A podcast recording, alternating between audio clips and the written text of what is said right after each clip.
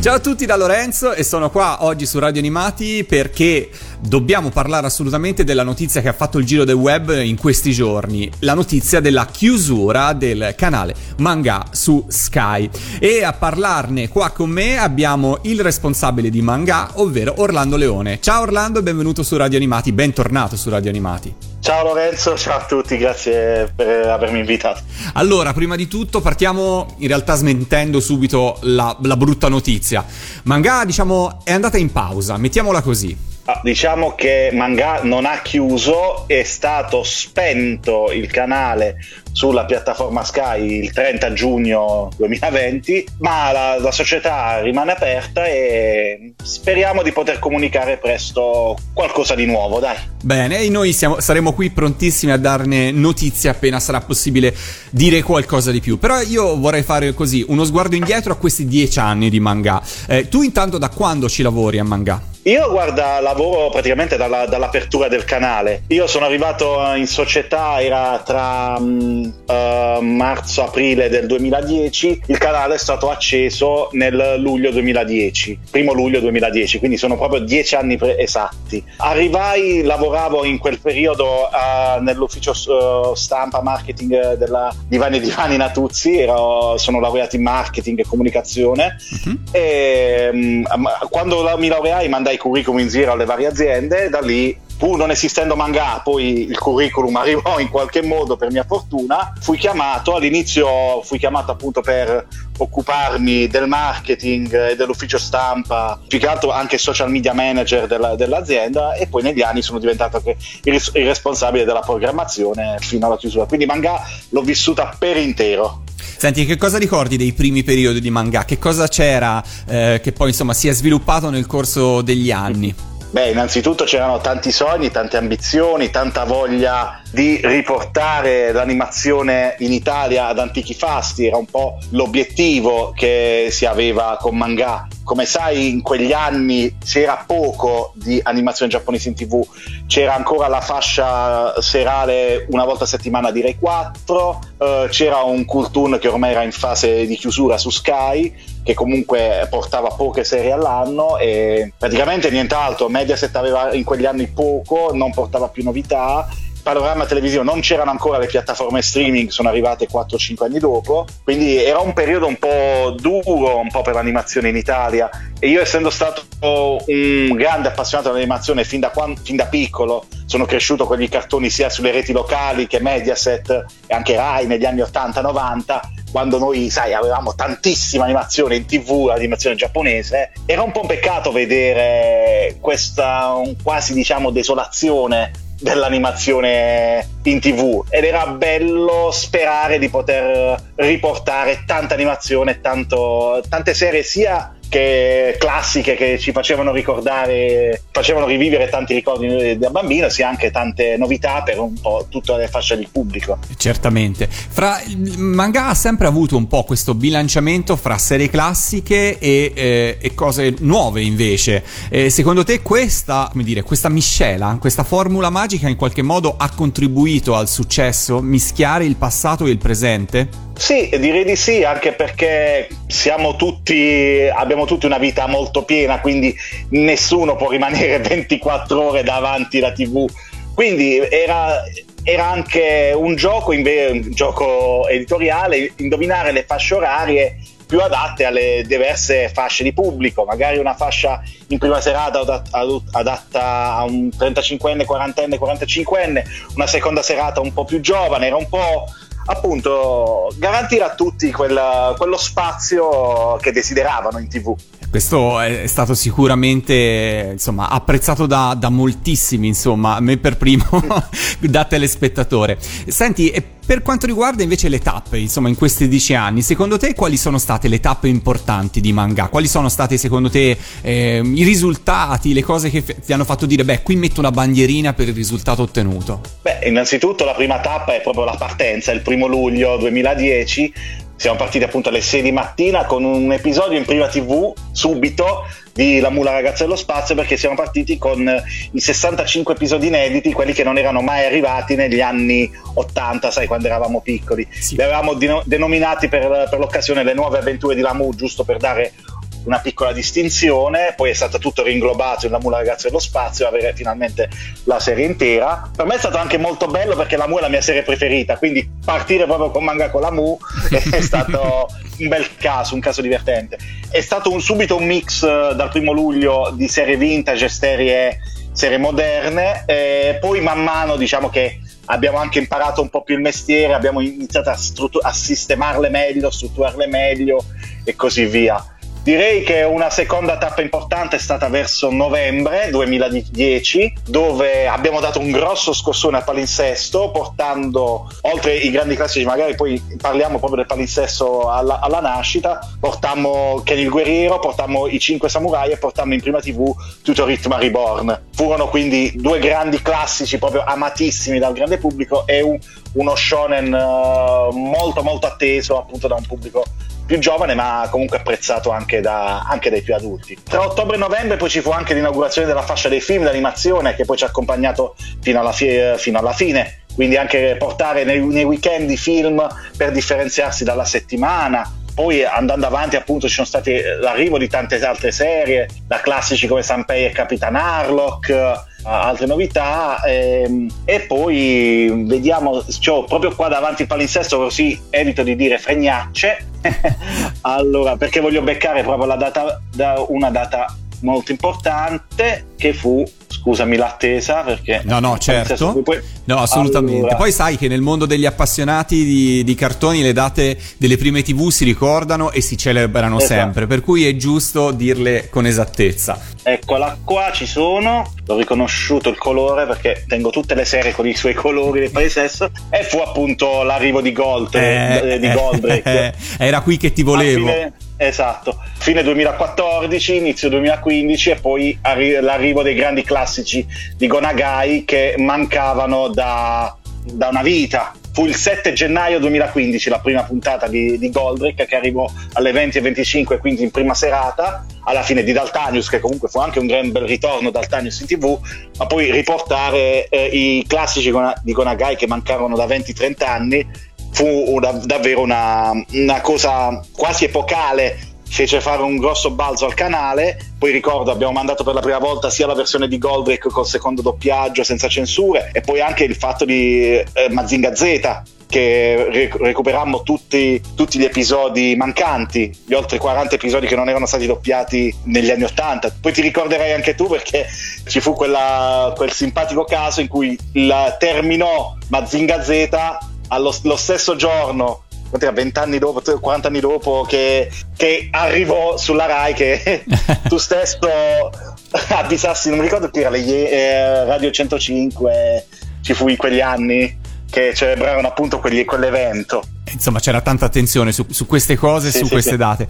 Orlando, vabbè, è facile insomma ricevere i complimenti, ma spesso sono anche i primi a criticare da parte dei, diciamo, otaku, dai, diciamo, usiamo questo termine. Però sono certo che essere stati su una piattaforma eh, come Sky, comunque essere stati visibili anche a tante persone che casualmente magari vi trovavano facendo zapping con il telecomando, eh, potesse portare in qualche modo anche a dei messaggi di apprezzamento eh, di persone che non sono sono dentro questa cultura eh, di, dei, dei, manga, degli anime, come possiamo essere io, te o chi ci sta ascoltando in questo momento. Ricordi in questi dieci anni un episodio particolare, un messaggio, una mail, una chiacchierata a Luca Comics da parte di qualcuno che capivi che effettivamente non faceva parte mh, propriamente di questo mondo, ma che in qualche modo apprezzava il lavoro fatto da manga? Beh, di certo c'è stata una grossa fetta di pubblico su Sky che non era, diciamo, l'appassionato sfegatato dell'animazione giapponese, ma che poi quando beccava una fe- serie, magari che la conosceva per la prima volta, anche per caso, poi se la vedeva tutta e, non, non, si perdeva nemmeno più un episodio. In fiera, nei messaggi su Facebook, che è stato una, un veicolo molto importante per noi per la comunicazione, sicuro ce ne sono stati tanti. Ricordo anche magari mandavano delle foto i papà eh, che guardavano uh, che so da Goldrake ma anche, anche cartoni come Yu Yu Hakusho eh, guardavano insieme ai propri figli e, e, dicevano che bello finalmente posso vedere la tv insieme a mio figlio non lasciarlo lì davanti ma poter condividere insieme una mezz'oretta, un'oretta insieme in tv e anche parlare di quello che stiamo guardando. Quindi non erano il nostro canale, interessava proprio la famiglia non solo i bambini piccoli o non solo gli adulti, ma proprio ha creato anche un, un bel po' di unione, è stato anche molto bello. Anche ricordo con City Hunter ci furono messaggi del genere, Death Note, insomma ce ne furono davvero tanti. Nel corso degli anni come è cambiato e se è cambiato il modo di comporre il palinsesto televisivo di manga? Cioè, hai, hai dovuto in qualche modo attuare delle modifiche anche legate ai tempi che cambiavano nel rapporto del pubblico con la TV? Uh, sì, abbiamo dovuto cambiarlo varie volte. Diciamo, innanzitutto, il palinsesto di manga partì con un palinsesto impostato alla mezz'ora. Nel senso, comunque, un cartone dura 21-22 minuti poi c'erano 6-7 minuti di break e poi partiva il secondo cartone. Eh, abbiamo voluto anche stringere questo slot portandolo a 26-28 minuti eh, in modo tale da poter proporre alla fine più cartoni durante l'intera giornata. Poi come ti dicevo l'introduzione dei film d'animazione, poi, eh, sempre tra intorno al 2015, ci fu anche l'introduzione di una fascia di seconda serata di cartoni sottotitolati che mh, mm, volemmo proporre come un di più, un plus.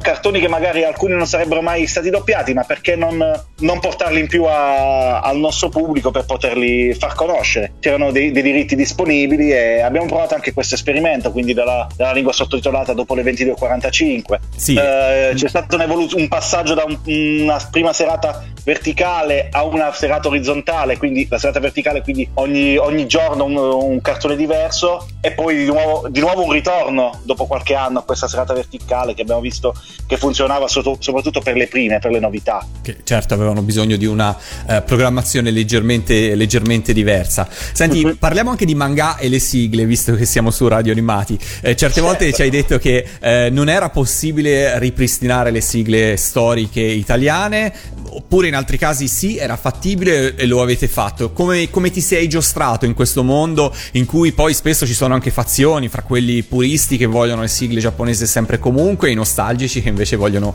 le sigle italiane? Eh, guarda, eh, era una lotta continua perché ogni anime aveva la sua storia. C'era la sigla che era possibile acquisire, c'era la sigla attualmente non disponibile, c'era il giapponese che in quel momento non voleva sigle italiane perché magari c'era un accordo con il gruppo musicale originale per la messa in onda TV.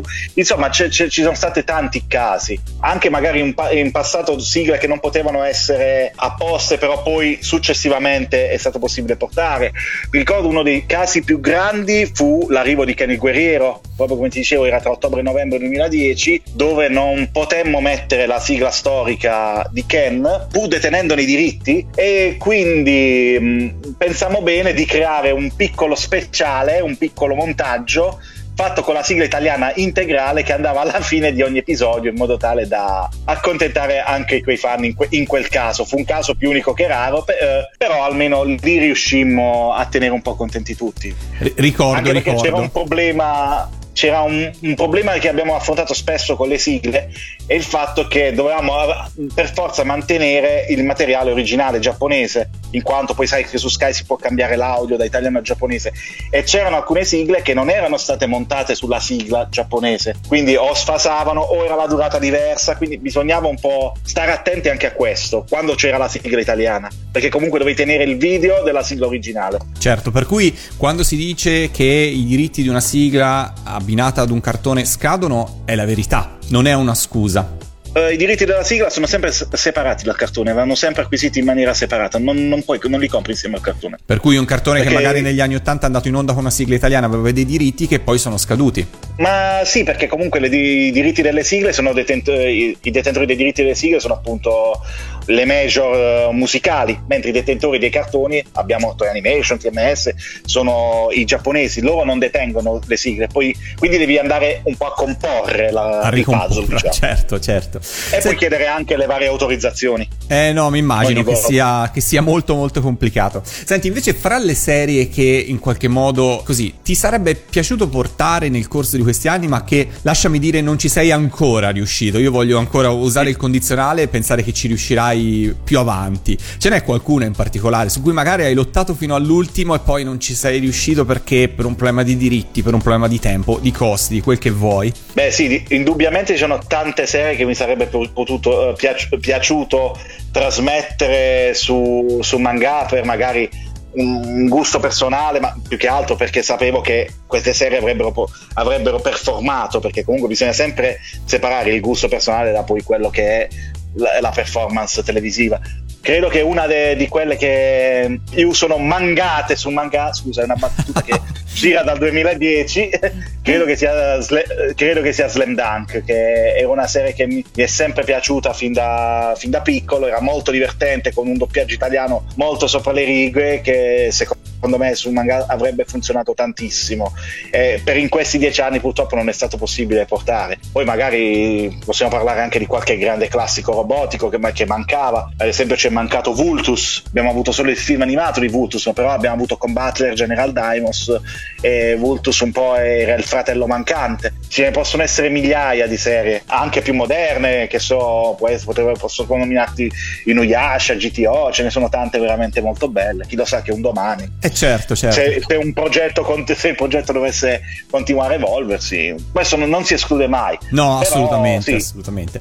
Orlando, invece parlando di ascolti, ora a noi non interessano percentuali, quanti ascoltatori c'erano o non c'erano, perché secondo me sempre più conta la qualità e su un manga assolutamente c'era. Però voi avevate la possibilità di vedere quanto il pubblico amasse una serie piuttosto che un'altra e se sì, quali serie hanno performato meglio su un manga? Sì, sì, sì, eh, i dati li avevamo appunto perché è anche attraverso questi dati che variavamo le, gli orari e capivamo, soprattutto all'inizio abbiamo capito quali serie performavano un determinato orario. Questo dico veramente perché il primo luglio quando siamo partiti, non dico che siamo partiti alla cieca, ma quasi, perché un palinsesto di 24 ore d'animazione eh, non era eh, quasi mai stato proposto così con tante serie, così con target diversi. Quindi dovevamo capire noi per primi in che fasce orarie funzionavano e come no. Quindi ci è voluto qualche mese di assestamento, un po' l'estate, un po' così per capire dove si muoveva meglio il pubblico. Di certo uh, alla partenza abbiamo avuto grossissimi ascolti, con, soprattutto con i grandi classici. Quindi mi ricordo che gli ascolti maggiori li facevano l'Uomo Tigre, la Mucara, Dolce Chiocco, che nel Guerriero e i Cinque Samurai. Anche Yu Yu al primo passaggio fece ascolti altissimi. Per quanto riguarda le serie più moderne, mm, abbiamo avuto ottimi riscontri con, io ti parlo sempre dell'inizio, con eh, le nuove serie di Ken il Guerriero, quindi Ken la leggenda di Raul e Ken le origini del mito, quindi Ken era un brand che ci è sempre andato bene, ma anche siamo andati bene con Guns, Speedgrafer, um, Reborn andò abbastanza bene all'inizio, poi nei, negli, anni, negli, anni, successivi performò bene anche Death Note, Full Metal Alchemist, Orange Road, um, Nadia, il mistero della pietra azzurra ha sempre dato buoni risultati, anche serie magari che pensavi più sconosciute, che proprio perché anche lo stesso pubblico non, non conoscendole si è avvicinata abbiamo educato anche il pubblico a queste serie un po' più di nicchia come potevano essere uh, Bakuretsu Hunter o, o l'irresponsabile capitano Taylor che hanno dato risultati davvero soddisfacenti Record of Lodos War City Hunter tantissimo Mazi- e poi vabbè poi i Gonagai quando sono arrivati Mazinga eh, certo. Z Goldrake e così via. Senti, hai mai avuto feedback dal Giappone, trasmettendo ovviamente solo serie nipponiche? Eh, c'è qualche... come vedevano dal, dal, dal Giappone manga? Eh, il Giappone era sempre stato molto interessato a manga.